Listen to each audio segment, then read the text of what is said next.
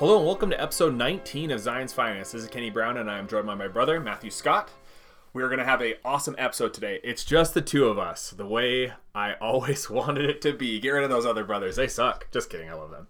Um, but Matt and I are interesting kind of permutations of I don't know how to describe it. Like we're very different, but very similar in lots of ways. And Matt and I have a lot of fun when we do our discussions. Matt and I like we talk about a lot of things, and we talk about a lot of things on a bunch of different angles. And when we talk about Shatterpoint, I always learn something. So this is going to be fun. I've been looking forward to this episode for a while. Okay, so what we're going to do in this episode is we just had our first premiere event and it was awesome. It was at Demolition Games in Salt Lake City, and it was a great event. We had 10 people show up. We're going to be talking about that, and then what we're going to do is we're going to shift into discussing Premier List building strategies. So that's just a preview of what we're going to be doing. Okay, so for this episode, for the introduction, first, November 11th, they're going to be having another turn or a, yeah, another tournament at Demolition Games. It will also be a premier format event. Justin Chavez is, I think, kind of running it or organizing for it. So if you missed the recent tournament, you should be checking this one out because I think he's going to try and uh, make it either three or four rounds. It's just going to be another premier event, and it's going to be awesome. LVO after so, so, now I mean really LVO is the only big thing we've got to look forward to and that is just going to be the night of what casual play relaxed play but we're still going to be generating terrain and bringing terrain for the event. So that's something that we're working on. I will continue to work on confirming terrain in the coming months for those who are going to be bringing it.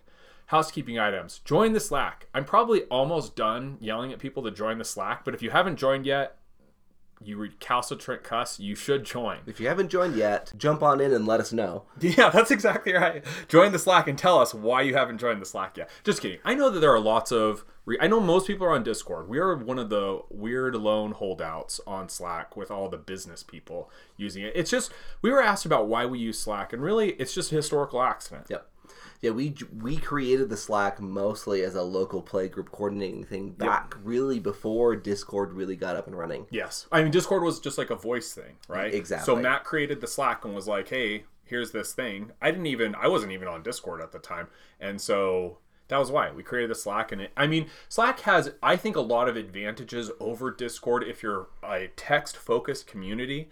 If you're not, you know, using it for audio, gaming, things like that. I think Slack is in a lot of ways superior to Discord, but, you know, different strokes. Anyway, join the Slack. We want to thank everyone who has joined. We've had a bunch join recently, and that has been awesome. We'd encourage you to rate and review the podcast on Spotify and Apple Podcasts or wherever you listen. And if you're listening on YouTube, please give it a thumbs up. Okay, so next thing. In the Shatterpoint General channel, there are two Google Forms that are pinned. One is JK's form to fill out for the results of games.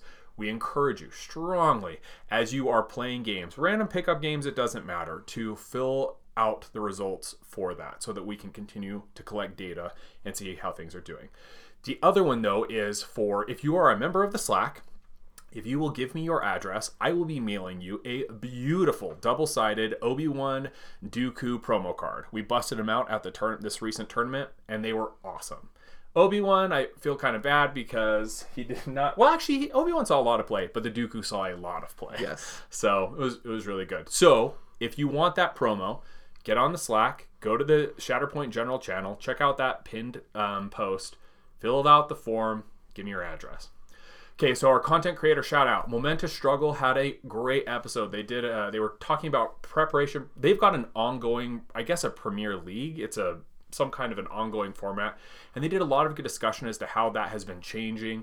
Um, well, what what they've been doing, what they've been doing in relation to this ongoing league. Actually, I don't think it is Premier, but they are preparing for Premier events and it was just a it was a great episode. One good point that Aubrey brought up is that Vader Grievous as has he has noticed can be really negatively impacted by terrain, which is something we've thought about but haven't, I think, really vocalized, right, Matt? Yeah. Mm-hmm. He also talked about how he's been moving away from Republic just because I think the thing is, is that when you play, if you start the game, Matt, you can. I think you can confirm that this is the case. Yeah. If you're just playing the Republic and then you shift over to the Separatist, you're kind of blown away yeah. at like what they can do. And then I think Matt has been yeah, which we'll be talking about, has been positioning back into thinking how to leverage the Republic, right? Yeah. But it just feels like you're cooking with Crisco once you start playing the Separatists, if you've yeah. been playing. So Aubrey talked about that. It was awesome. Hello there. They did their tier episode ranking supports. I so I love Jesse and Amon. Like they're awesome. There is a reason why They're in the Slack. they, they are in the Slack. That's right. Um, they are they're so awesome, and I agree. I'd agree. I agreed with almost all of what they said. I'll say I agreed with eighty percent of what they said, but there are some real differences in terms of where I think it's a matter of play experience, what we have played with versus what we have played against. And in terms of where we're ranking things, I will just tell you you should check it out because they they have a really great episode. Okay, so and then the last one is that Jedi's Order. They did um, some more thoughts on the mini extravaganza. I feel like we've kind of beaten that, not beaten it. Uh, I, we've talked about it a lot on the Slack, and so you know for more thoughts, th- there's also there are other content creators. I think a lot of them are mostly mixed between MCP and Shatterpoint, who are also kind of talking about the mini extravaganza. I feel like for us, we're we've kind of gone through that, and we're just waiting for the next thing. But anyway, Jedi's Order did more on the mini extravaganza. So last shout out before we get into things, Josh Waite. He is a local from Utah. He has an awesome shop called Heavyweight Games. He's on the Slack. He does custom lots of things. He does a lot of I think it's mostly for RPG stuff, but he has these really cool unit boards that I was able to get from him. He was one who made our tokens for the tournament that we just had. He's a really cool, really cool guy. You should reach out to him if you're interested in custom projects. And then the last is Imperial Terrain, who does not sponsor this podcast, but John from Imperial Terrain is going to be bringing sets out to LVO. He's an awesome guy, and I will say that he released this he has this design called Fractured City for Shatterpoint, which is just so cool. Tons of great designs. Okay, so let's get to the main topic. We're going to do a tournament recap. So this was the recent tournament that we played this last weekend at Demolition Games. We're not going to do a play-by-play, which is when we were doing IA the IA podcast. That was something we like to do a lot because it felt like with IA because of how positioning worked and placement worked, it was a lot easier to visualize where things were and what things were doing. We and that does doesn't translate as well to Shatterpoint. So what we're going to do so that's not what we're going to be doing. What we more want to talk about is the field and things how we felt about things, how how matchups went. Just so everyone knows, we had 10 players, 3 rounds, no cut. It was a casual competitive event, so, you know, we it's not like a store champ or anything like that. But it was I mean, we, we wanted it to be accessible to newer players because this was all of our, I think, mm, no, not all of ours, but it was most of ours first premier event. So we wanted it to be really casual, beginner friendly, and it was. We had a lot of most. I think most of the players there had never played in a premier event before. So we also there was a Legion event going on the same day in Utah County, which is south of where we were playing and so it was awesome that we were able to get 10 players considering yeah. that because i think there's a lot of overlap in the community okay so just some quick highlights before matt goes into matt does his discussion. So dooku was the most played primary and the most listed. He was most he was in 11 he was in 11 games and six lists. He did really well into everything that wasn't seps so i mean the, most of his losses were to mirror matches. And the although it was interesting his the only match that he didn't win was versus Padme. It was only one game, and that's also a big thing with all of this is that you know we we're dealing on a very small sample size. But I think yep. a lot of this wasn't very surprising. And Dooku Cad was a super popular pairing that won all of the games it played that weren't mirrors. Which I thought was really That's really wild, yeah. It was everywhere. I mean, Dooku Cad, I think at least three or four players were running it, mm-hmm. and it did really, really well. So Maul and Cad were the second most taken primaries in, in terms of lists. They were in five lists, but Cad was the second most played. He was in nine games. So Cad Cad Dooku was everywhere, and that was it was really fun. Mm-hmm. Republic with Obi Wan, Mace, and Padme all were in four lists, and then they had between five and seven plays. Obi Wan actually did really well and had he had never played a mirror, which shocked me. Mm-hmm. He didn't do so, so great against Dooku, which doesn't really surprise yep. anybody. Obi Wan and Padme and Obi Wan Mace did really well, with Obi Mace going three for four. Grievous was in four lists and only played five times. That surprised me. But here's what was most surprising Vader was only in one list. Steven ran him with Padme. And so I think that this was mo- we've talked about this a lot on the Slack, so I'm not going to belabor this point.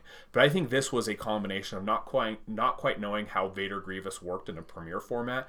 Also, a lot of us, and by a lot of us, I mean most of us, were teching in some way against Vader Grievous. Yep. So I think no one really just wanted to be the one to run run the list. Yep. And then last was that the Inquisitor was only in one list. There was a few that were only ran run once, but the Inquisitor was in one list by Dallin, who is awesome, new to the Slack. And well, the Inquisitor didn't win any games. I don't know if we're going to talk about this, but I was actually pretty impressed with how he did. I've played against him before, but Dallin, I think, really knew how to optimize him, and he felt really strong. Yeah, yeah, I think he's a very reasonable unit. Uh, my hot take on Grand Inquisitor is that he is just kind of like a less good version of Grievous. Yeah. Both in terms of what's on his card and his synergies. Yeah. And so I think he gets just priced out or boxed out by Grie- Grievous a lot. Yeah. However, I do think there's potential for him in a premier list Exactly. to pair with Vader because he doesn't have a lot of overlap with what Grievous wants to run. Yeah. And so I think I think there are more options there than larger community has considered. I think that's right. I mean, it is absolutely the case that I haven't considered all of the things that he's doing, and I think the thing is about in about the Inquisitor is that I think Inquisitor, and I don't think Fifth Brother. I think Reva and Fourth Sister, who spoiler alert, we don't think are that great. Yeah. And so so that that's kind of like my natural thought. Mm-hmm. And and wh- whereas Grievous is running with Jango or Kalani or Kraken, right? He's got just like these super high powered secondaries and supports that are going with. Magna Guards. and, and- yeah, and th- this little unit called Magna Guards. And so part of it though is that I mean Grievous is just coming with a really great package, whereas the Inquisitor feels like a little bit more. You're not quite sure what to do with him, but I think you're right. In a premiere format, he feels really good. So Matt, tell us what you ran. Tell us how it felt. Let's talk about it. Yeah, so I really wanted to. I mean, I have been the you know, dedicated Republic shill in our local playgroup, and Yep. have been really trying to figure out how to make them work. So my, I really wanted to go heavy into Republic for my total premiere list. So my squads were Mace Pawns, Arf Troopers, just the Mace box. Yep. Kenobi, Rex, and Clone Commandos. The Naboo box, Padme, Sabe, Handmaidens. Yep. And then Maul, Bo Katan, and Clan Kryze Mandalorians. Okay.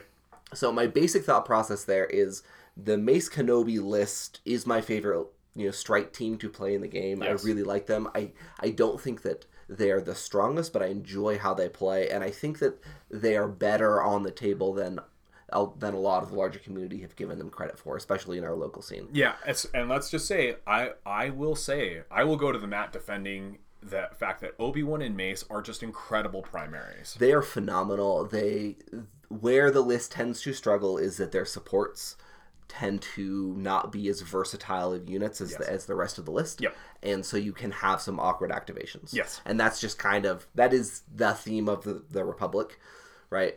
My thought with Naboo and with the Maul Mandos list was really trying to think about how do I feel about how do I deal with Vader Yes. and especially Vader Grievous. Yes. I actually think that the Mace Kenobi list does okay into Vader Grievous Yeah. because it is just not interested in opting into the kind of game that Vader Grievous wins. Yeah, because Vader Grievous is like, "Hey, we're coming to the midline. Are you are you are you gonna be coming up for us?" And Maul or Mace Obi's like, "No, No, I will. I will shoot you from the back Yes, line. exactly. And we'll, we'll get there eventually. Yeah. but it will take us longer. And right? also Mace and Obi Wan.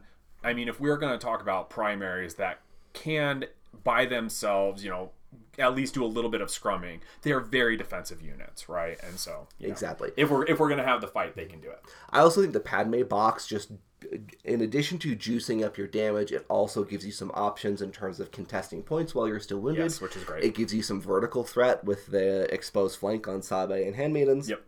So really, the main consideration for the Naboo, Naboo box was if I need some vertical threat, that's where they slot in. Yep. They go great with either Mace or Kenobi. Maul Mando similarly, really solid vertical threat list.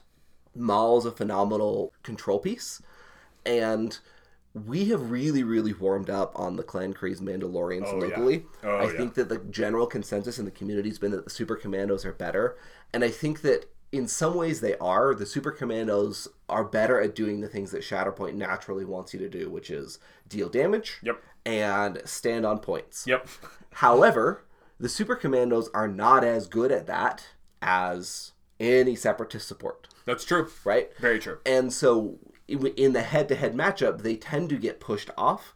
And in that context, you really would rather have Clan Kryze with their choice of pin into shove Yep. or shove into shove on their on their attack tree. Yep. Also, they're great into Vader. Because they they attack from range. Yep. They can pin Vader. Yep. If you, if Vader has gotten to about eight damage, they can very very consistently close Vader out and Yep. pin him from range so that he can't dash and melee attack back. Yes, it's so and like they are like they are really really phenomenal in that specific matchup. Yes, I I will say that Clan Kryze. I've been playing a lot of Clan Kryze over the past few weeks, and I have just been completely sold in terms of. I don't. So, uh, hello there. They ranked Clan Kryze as like a as a solid B, Hmm. and I think that that's fine. Like I am fine with Clan Kryze being a, a B, agree. like maybe top of B.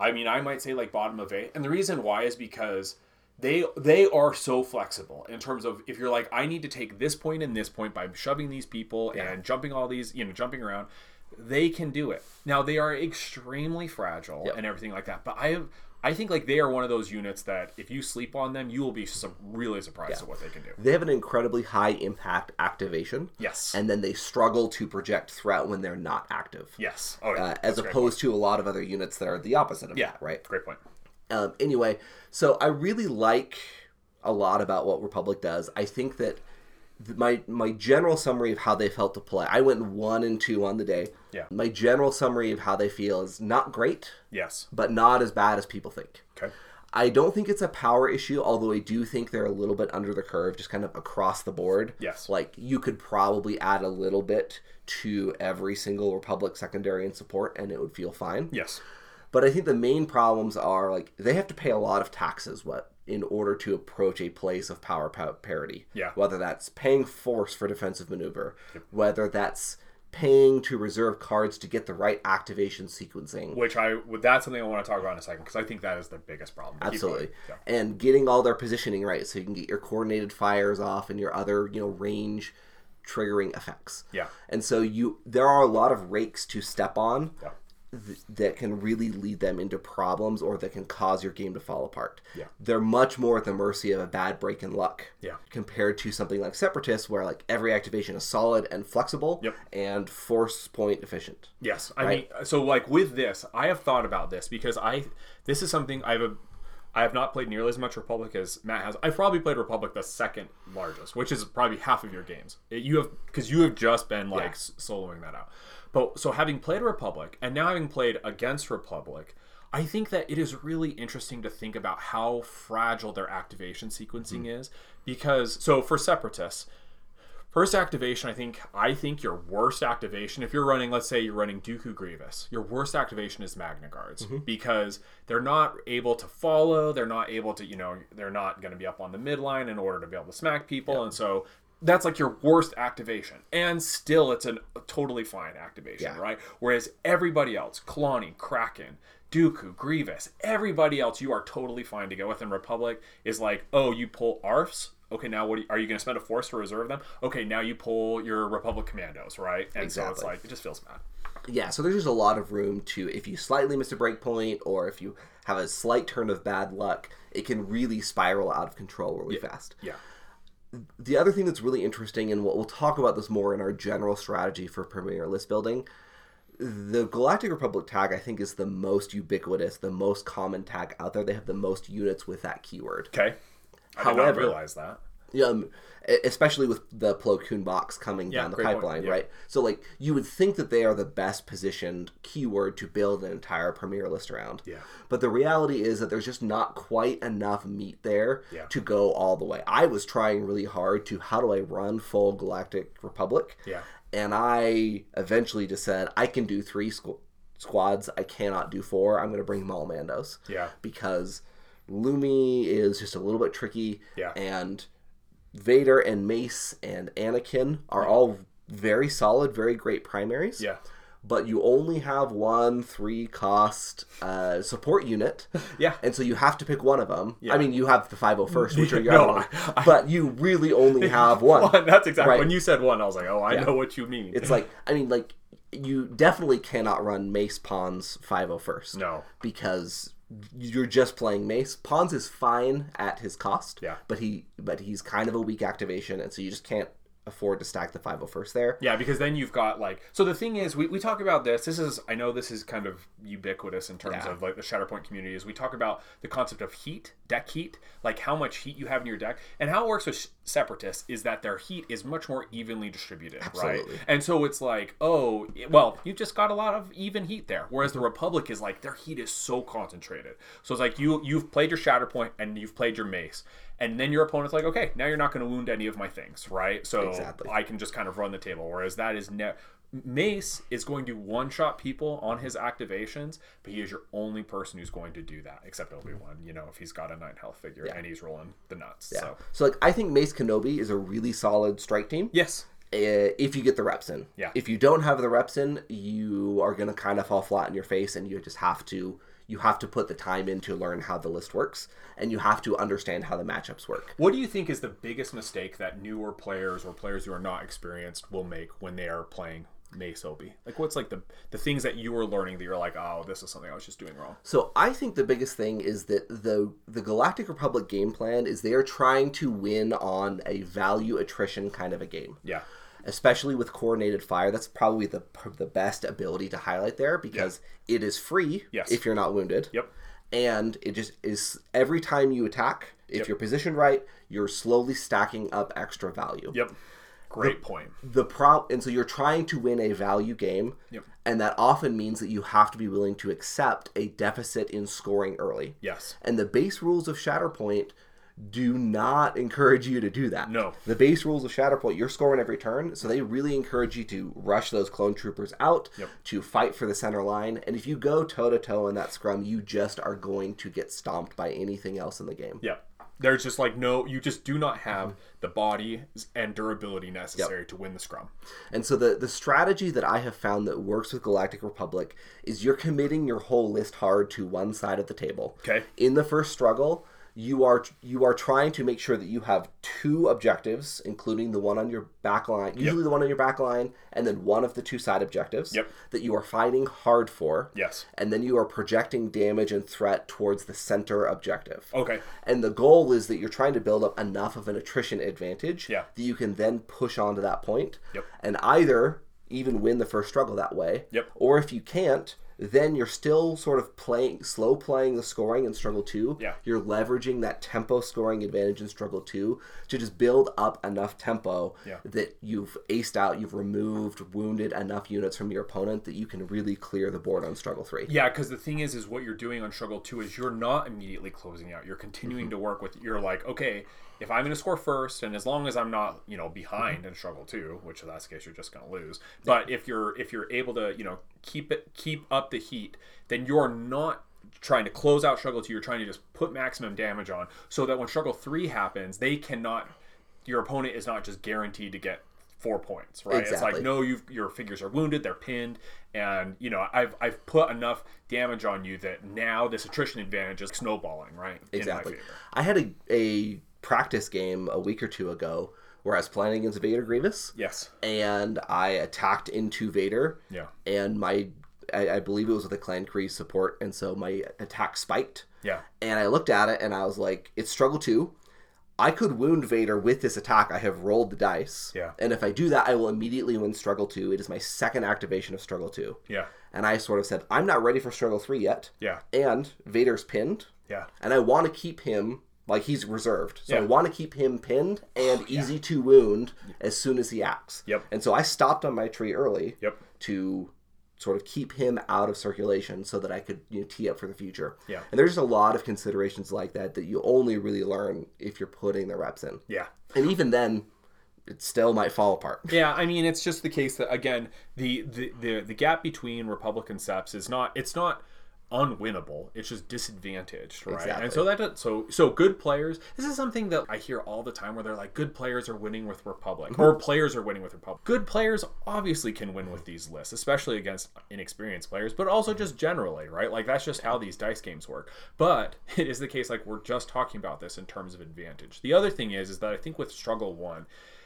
it is you underestimate if you are playing a not beat down list a more control focused list you do not realize if you are able to walk down two points and just keep not swinging the momentum all the way back to your side or to the middle just like to the point just before you know obviously your opponent like just before the midpoint on your opponent's side that momentum adds up. You're that's an effectively a wound every time right? And like that's how control that's how control mm-hmm. lists work. That's how ahsoka Dooku works, right? You're not you're not. I mean, the Ahsoka Dooku specifically, Dooku, Jango, and Grievous or uh, Magnas can do a lot of damage, but that's not how you're winning. You're winning by controlling and then pushing through, right? Kind of like what you're talking Yeah. about. And Republic really is just walking this knife's edge in a couple different ways. Like they're walking a knife edge in terms of I want to be close enough to the front that I can deal damage, I can project threat, I can be stacking up attrition advantages. Yep. They're also walking a knife edge of I am trying to slow down the pace of scoring so that I might not I probably won't win struggle 1 Yeah. and I want to get as close to losing struggle 2 as possible without actually losing Yeah. so that I can build up that advantage for struggle three. Yep. And sometimes it falls apart and you you tip a little bit too far and you lose struggle two. Yeah. And sometimes you don't build up enough of, of an advantage, and so it, it is a very hard finesse list kind of to play. Yeah. I'm not I I'm not confident that I'm really there yet. Yeah, I mean, we'll like that's one of those things that it's it, will just be interesting to play that more. Like, Exactly. It'll it will be, and we've talked about this. Lumi, right? Not necessarily playing. Mm-hmm. Lumi. I actually think it's funny that we don't think the best place for Lumi is necessarily with the Republic, but like with these other you know, synergies and things like that. There's there's a lot to explore, and we would never say. You know, we have played a lot of games, mm-hmm. but not really a lot of games in terms of the cosmic sense of the game, right? The So- space in Republic that I really have not explored yet, just because I've been dragging my feet on it, is Vader's spot within the faction, oh, because he does have that keyword. yeah, for sure. And after this last event, that's the next place I'm going. Yeah. I think that there's probably a premier list that involves building Galactic Republic around, you know, Vader, Rex, Arfs as a core list. Yes. Which unfortunately it boxes out Mace, who I love. Yes. But I think you can pair Padme box with that really well. Yep. I think you can pair Kenobi with that okay. Yeah. And I think I, I I one of the things I want to explore is is there a Vader Lumi option with Padawans where you can Yeah. maybe sort of play a more control oriented Vader. Yeah. So those are the spaces that feel un, underexplored to me. But the reality is that I've said it before, I'll say it again.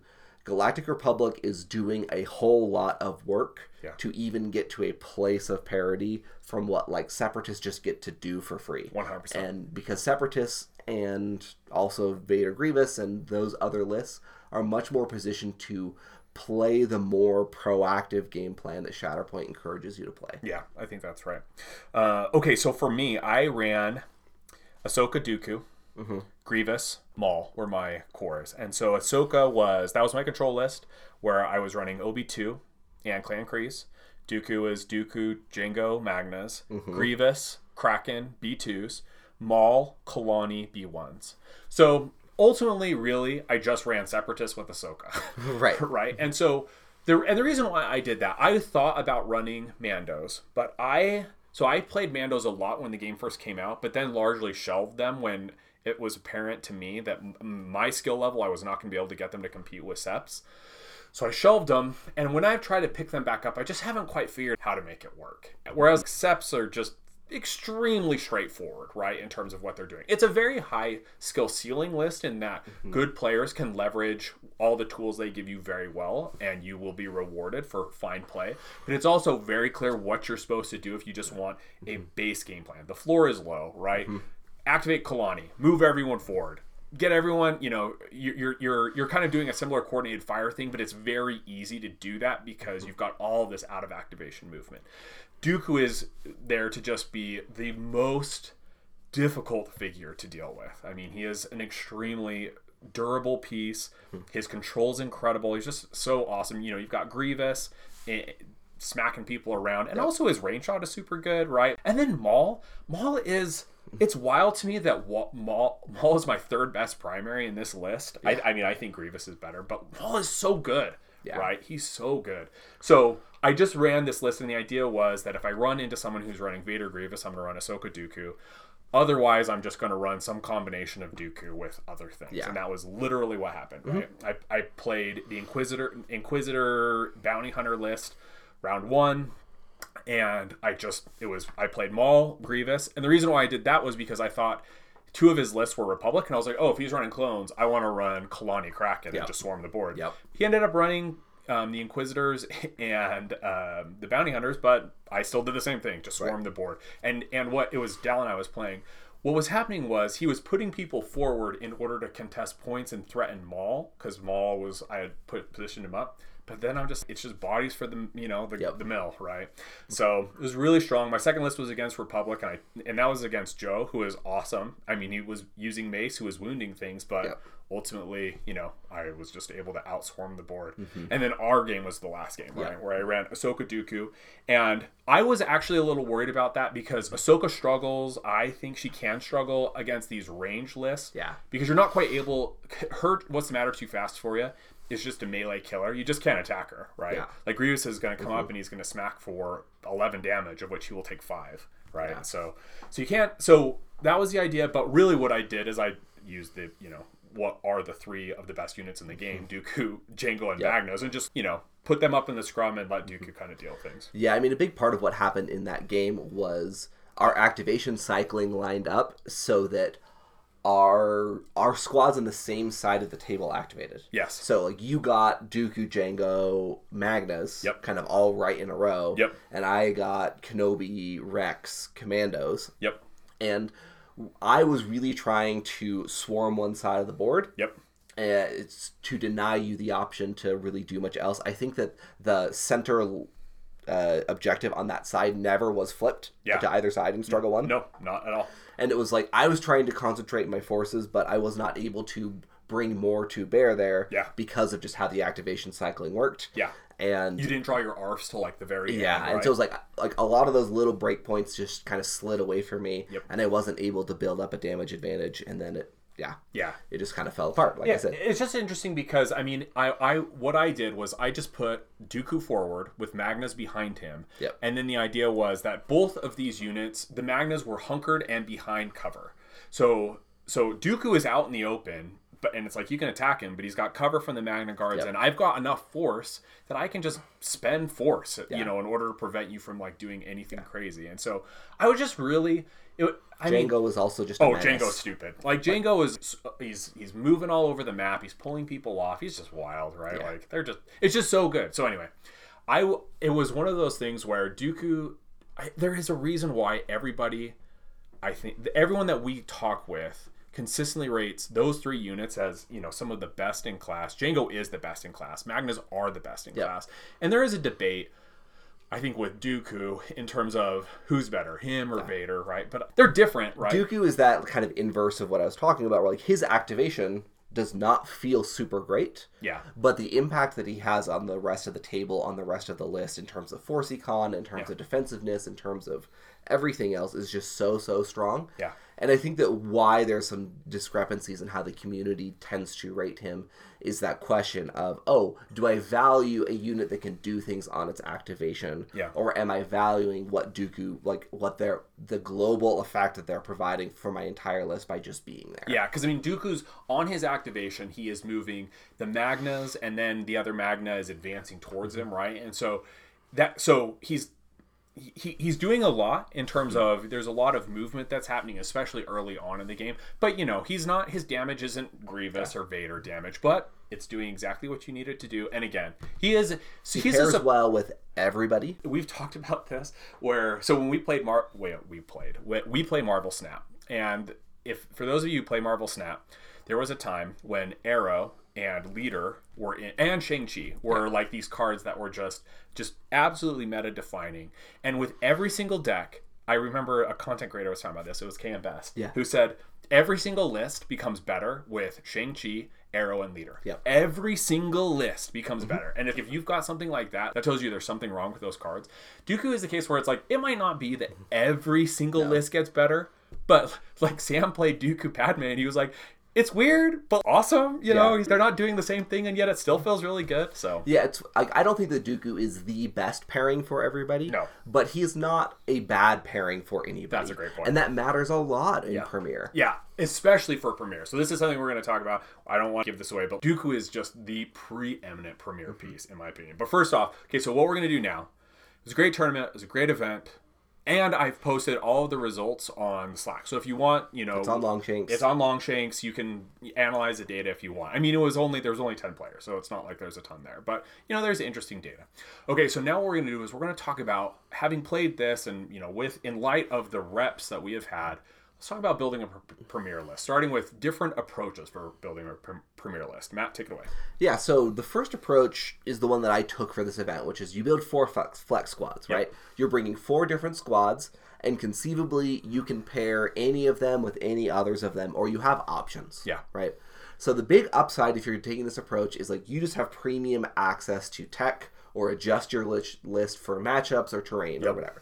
Oh, I have a squad that specializes in vertical terrain so Yep. that if I have a weird terrain situation, I can deal with that. Oh, I have a squad that deals, you know, better with this matchup or with that matchup. Yep. You have the option to really flex and to be less predictable when your opponent is trying to pick what they're going to bring to the table. Yeah.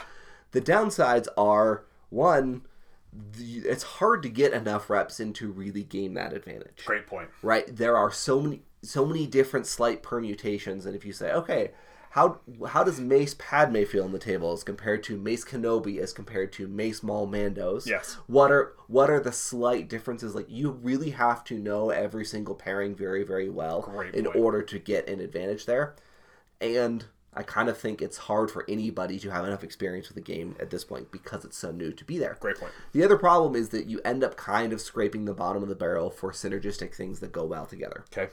Right? Like you either end up just taking some good stuff units that don't have direct synergy, you know, Mandos that are just going to do their own thing, solid, be there wherever. Yep. Or you're kind of looking at your like B and C tier units within your keyword that you're building around to try to say, oh, maybe I take Lumi. Yeah. Maybe like maybe I look at these other options to build my fourth squad Yeah. and and ultimately where for me where that landed was i don't i, I think i'm going for the good stuff instead Yeah.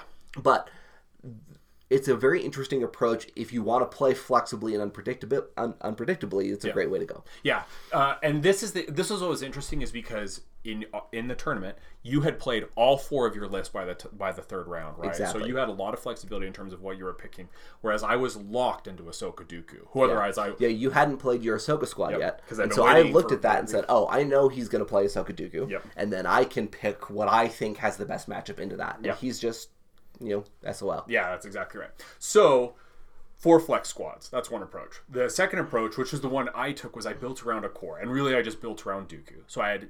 So like this is so this is kind of like good stuff which we'll talk about in a second but really what I was I was thinking how can I run Dooku, Jango and Magnas are the best in class in my opinion.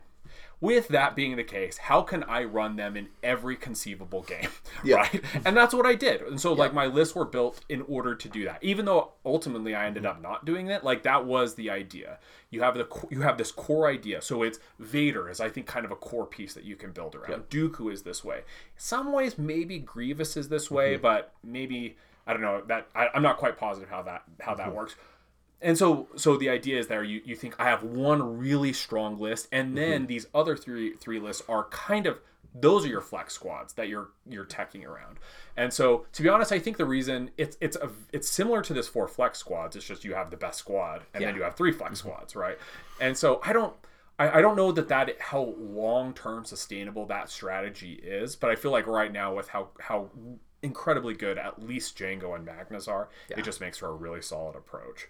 And so so we're I, we, I had this list called the well one of our ideas was the good stuff list but matt brought up this thing about having two distinct lists and i think good stuff kind of flows into this at least in the current format so talk about that matt Yeah, I mean the third option is you have two different strike teams. Yes. That don't have any overlap. yeah And you say, I'm going to bring those, right? yeah I'm going to play Vader Grievous and I'm going to play Mace Padme or whatever. Yeah. Right. I think this is the most common approach actually, and it is pretty effective. Yeah. Um, the big upside is like you only have to learn matchups for two strike teams. Great you only have to learn how to play two strike teams. You have two lists. You know you're going to play one or the other.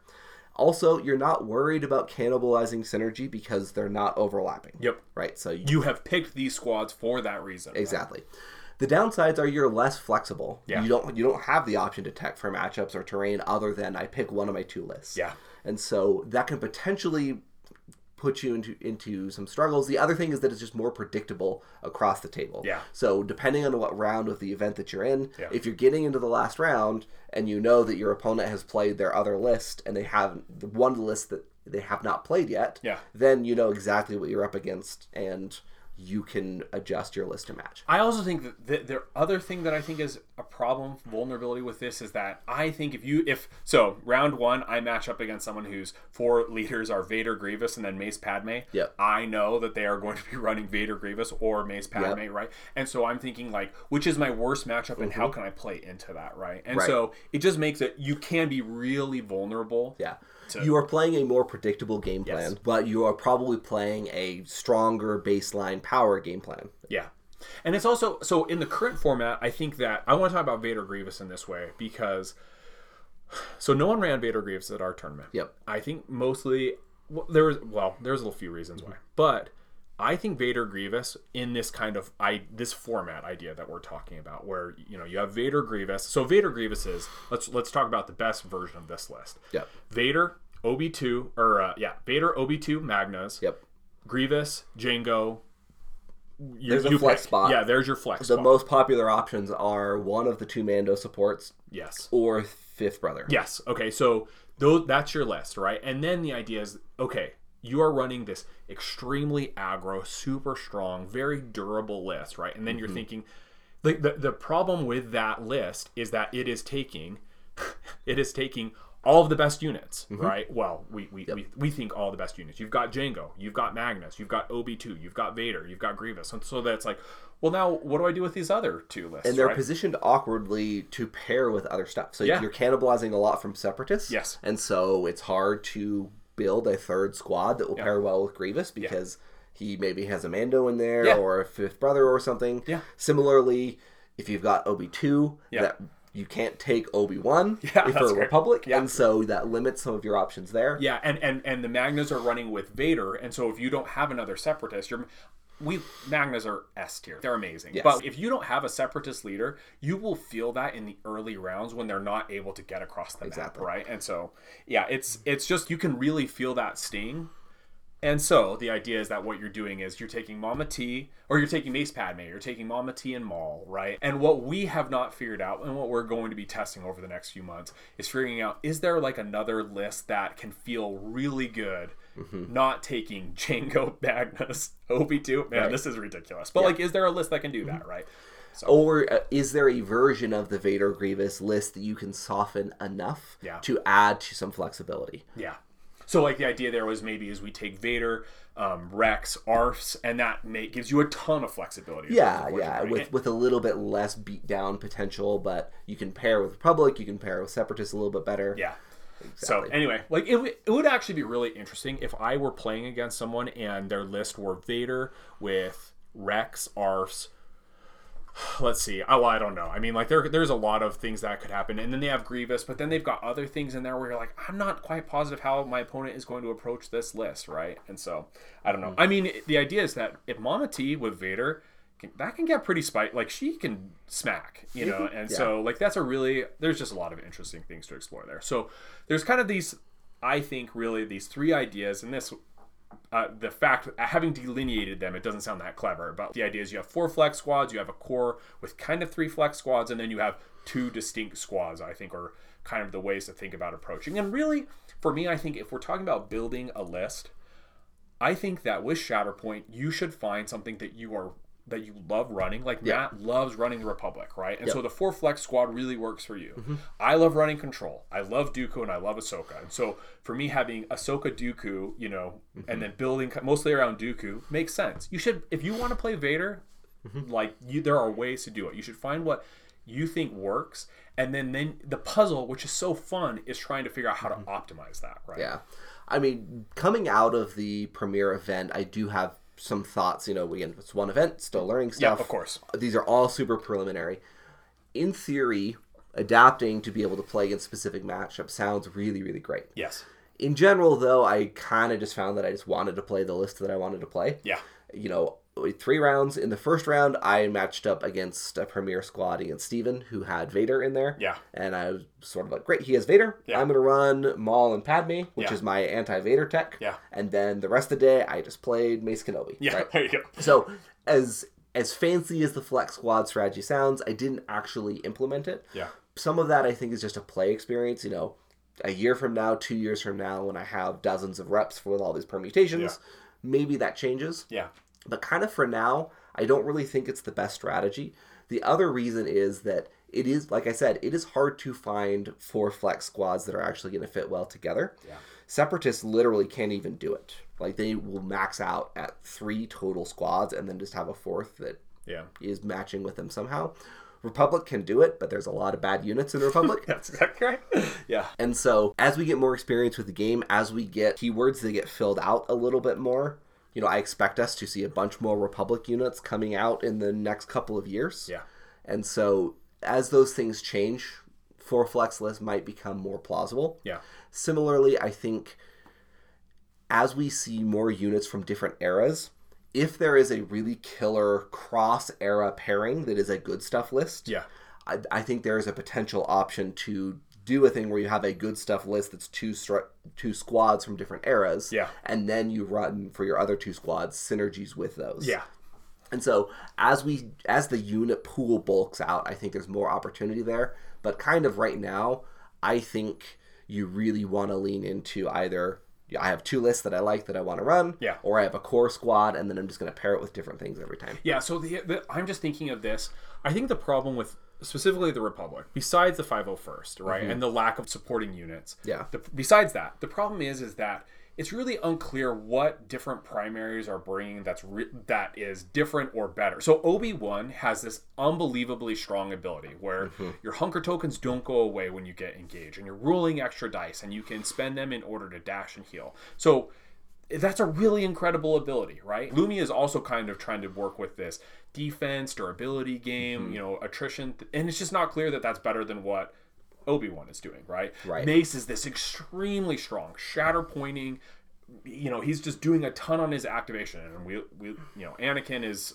It's like, what is Anakin doing, right? Like, where where does Anakin go, right? Mm-hmm. And so, what does he do that he doesn't? So now, it's what's interesting is that when a figure like Plo comes out, it's like Plo comes out, now all of a sudden it's like Plo is doing something very different from what Mace mm-hmm. and Obi are doing, right? He is this kind of control figure who is giving these distinct kind of benefits, and now all of a sudden you can start seeing where it's like, oh, I'm running against a Vader Grievous. Well, I'm going to include Plo because his control is bananas, right? Right. And so that's a really cool idea. Mm-hmm.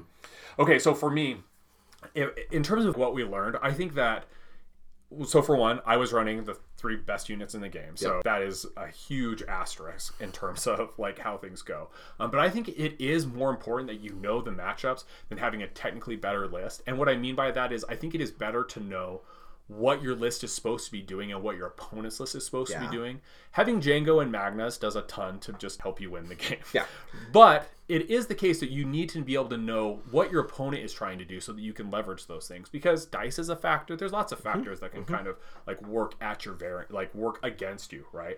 So one of the things that we've talked about are you the beatdown, right? And Matt brought up this really great point where, you know, there's a few ways to think about beatdown. This is a magic term, but the idea is that who is who is the aggressor, right? Versus who is the person trying to slow down the game. And Matt brought up the fact that you've got beatdown as aggro, which is you're a rushing attrition, you're doing damage, versus beatdown as tempo, which is this is so funny because I'm saying both of these things and separatists are great at both.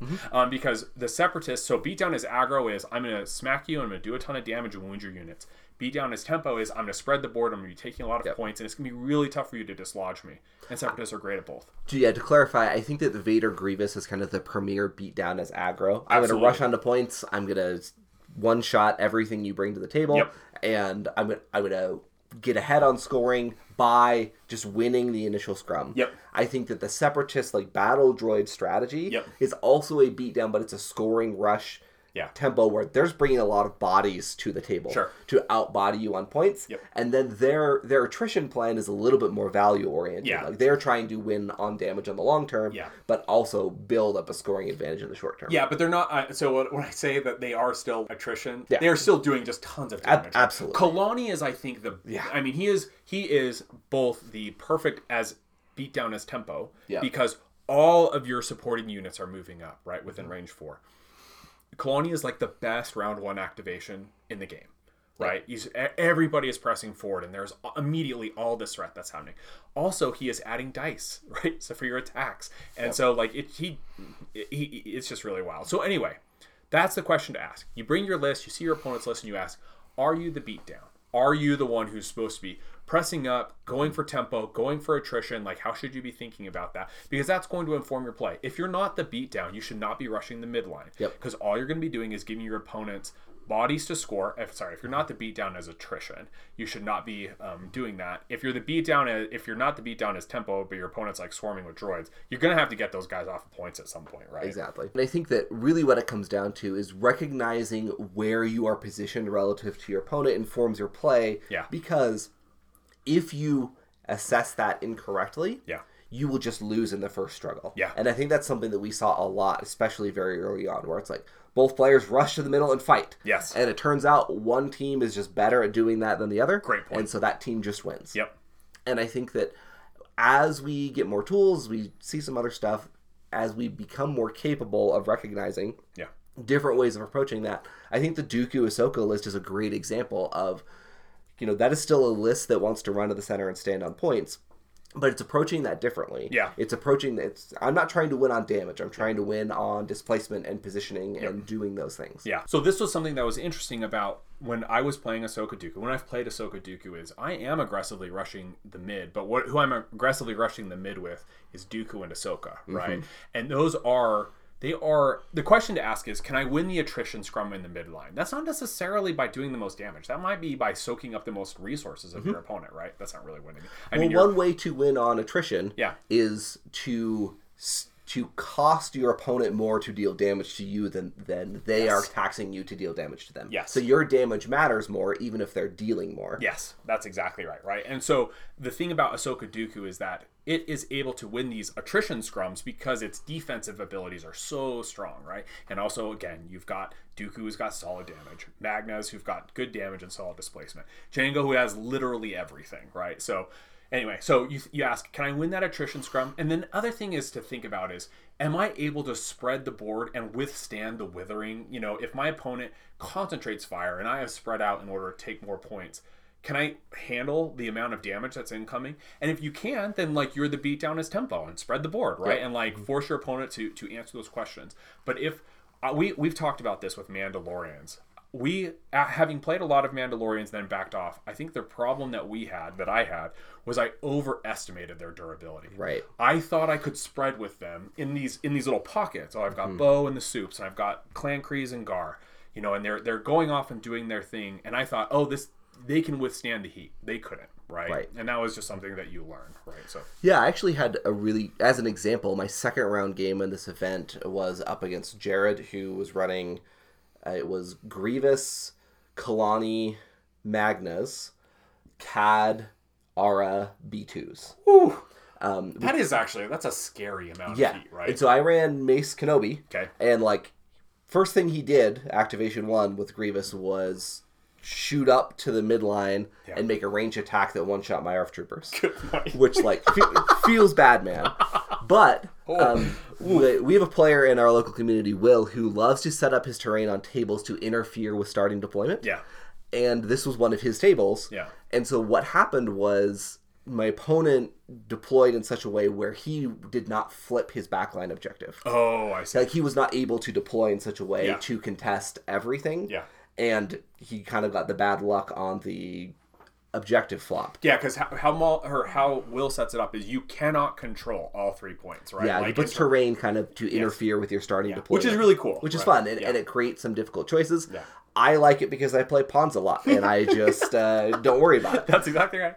But so what happened is I actually recognized like, oh, I'm behind on tr- attrition here, Yeah. but I can play a tempo scoring game Yeah. because I ha- I have an extra point Great compared point. to my opponent, and so I was able to pressure Yeah. in that way and and win the first struggle. Yeah, that is really that is a great point, right? It's a recognition. You wouldn't think that was the case. You're like, oh man, I've really got to hold up now, right? Mm-hmm. Yeah, how am I going to play tempo against separatists? Yeah, exactly. Right. Exact where they're running Grievous, Kalani, Cad, Aurra, B2s, and Magnas. Yeah, Wow. Jango was in there too. Yeah. Oh gosh, that's disgusting. Okay, so one other thing to think about. This is just a point that we we've talked about. It's been referenced. We're not going to go into too much detail on this because we are going to do another episode on terrain. I think now that we've gotten more reps, but thinking about what the spread of terrain is doing for your list, I think is actually that's a pretty core idea, right? And in terms of premier list building, is to think, am I able to handle varied terrain? What if people are bringing custom terrain that is not Mm-hmm. like what we've typically seen, or take cover, right, which has a lot more low to the ground Yep. that interferes with a lot of movement and approaches, right? And so certain lists like Vader Grievous, they're not super vertically mobile, and so that can matter a lot. Also, this is one thing we have been doing a lot is when you are facing a melee aggro list.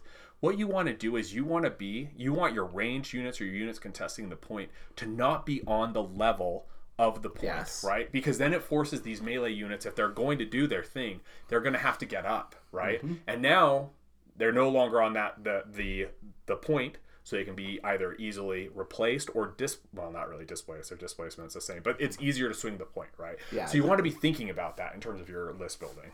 Yeah, there can be a lot of really interesting elevation things that deal with objective control and shoves and all that good stuff. Yeah. Um, CAD also really great tool for this. This happened in that same game that I was talking about in the second struggle. There was an objective that was on one of those terrain that's the two level like gantry things from Yeah. the core box. Yes. And the size of those is such that if you have an objective right in the middle of it and you put a 40 millimeter base on it, no one else can stand up there. Nope. And so that like I had a turn where that was a priority objective, and I was like, cool.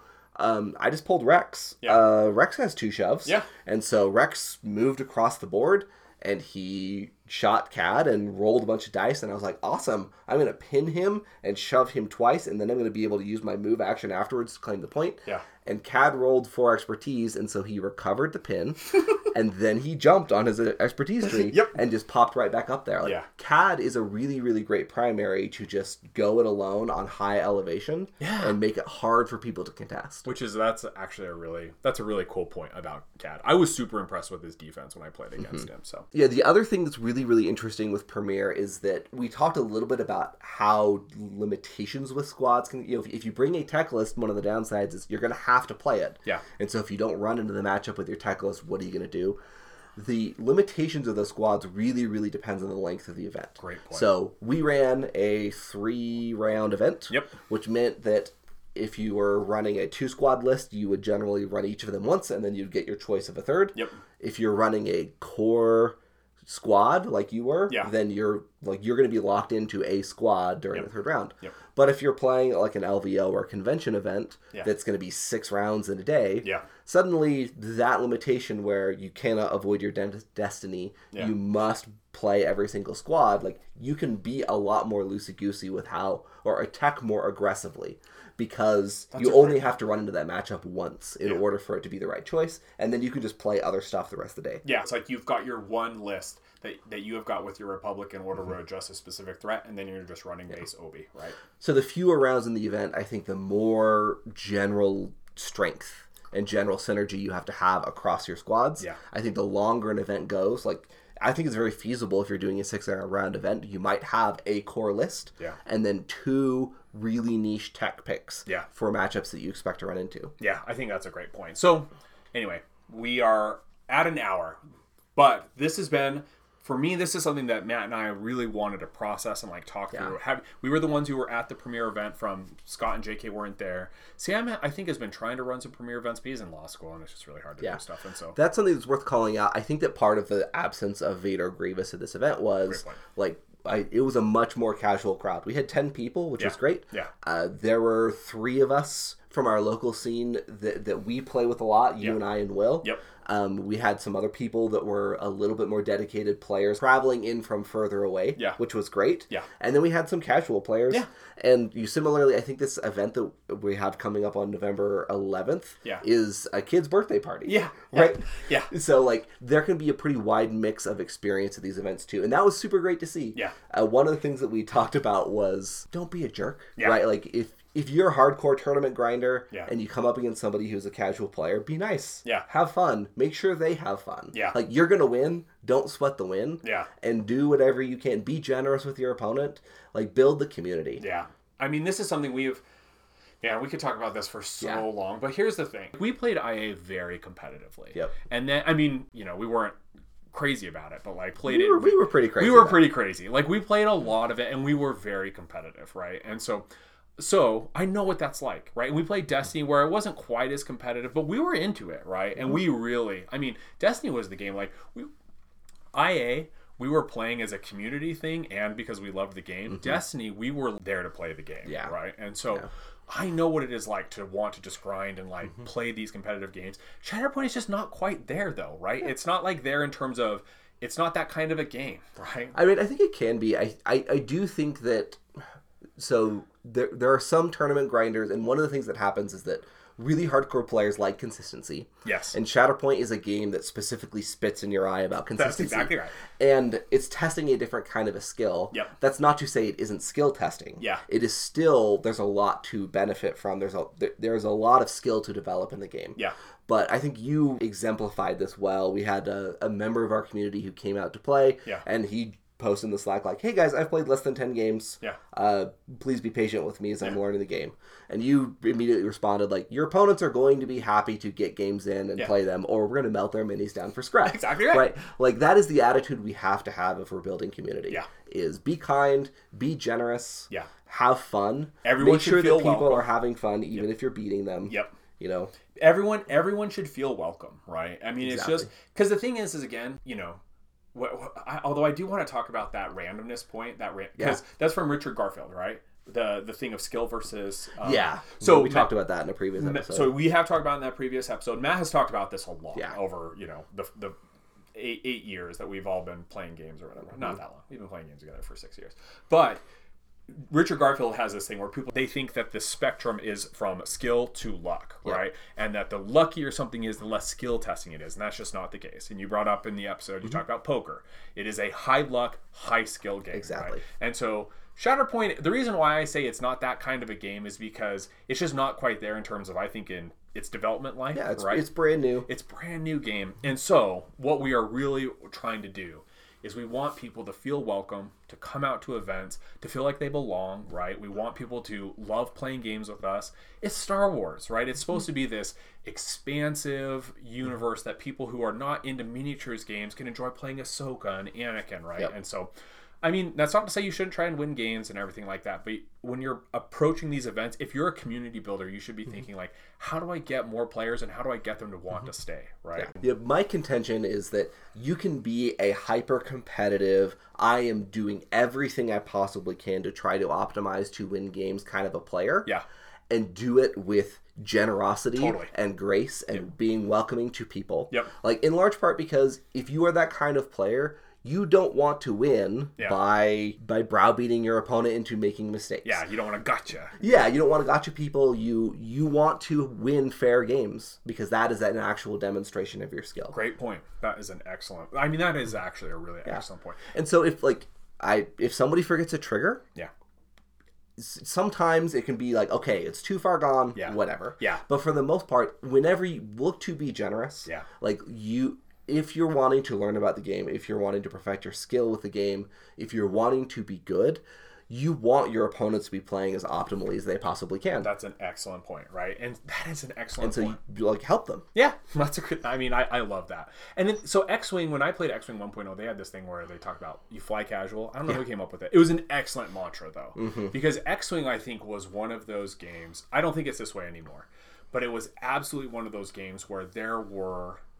It was the most competitive game I have ever played, Mm-hmm. right? People were, we were having store championships where 50, 60 people were showing up, right? And from out of town. It was just this. I mean, it was incredible. It's incredible to be a part of and incredible to play, but there was a lot of temptations, I think, to be an extremely. I don't know what the word is. Not welcoming player, Yeah. right? And so whoever came up with the fly casual thing and making that stick, I think does a lot in order to encourage new players entering and staying in the game. If you have new people mhm. who show up and they lose terribly and you make them feel bad, they're not going to come back. And that's the worst thing, right? Magic is also a great example to look at because it is one of, if not the biggest games out there. Yep. Like more people play Magic than play every single miniatures game, Yeah, absolutely. right? Put together. Absolutely. Right. And for a long time, the emphasis for Magic was on the pro scene. Yep. You know, we're playing constructed, standard, like like we're grinding those games. That was the focus. Yep.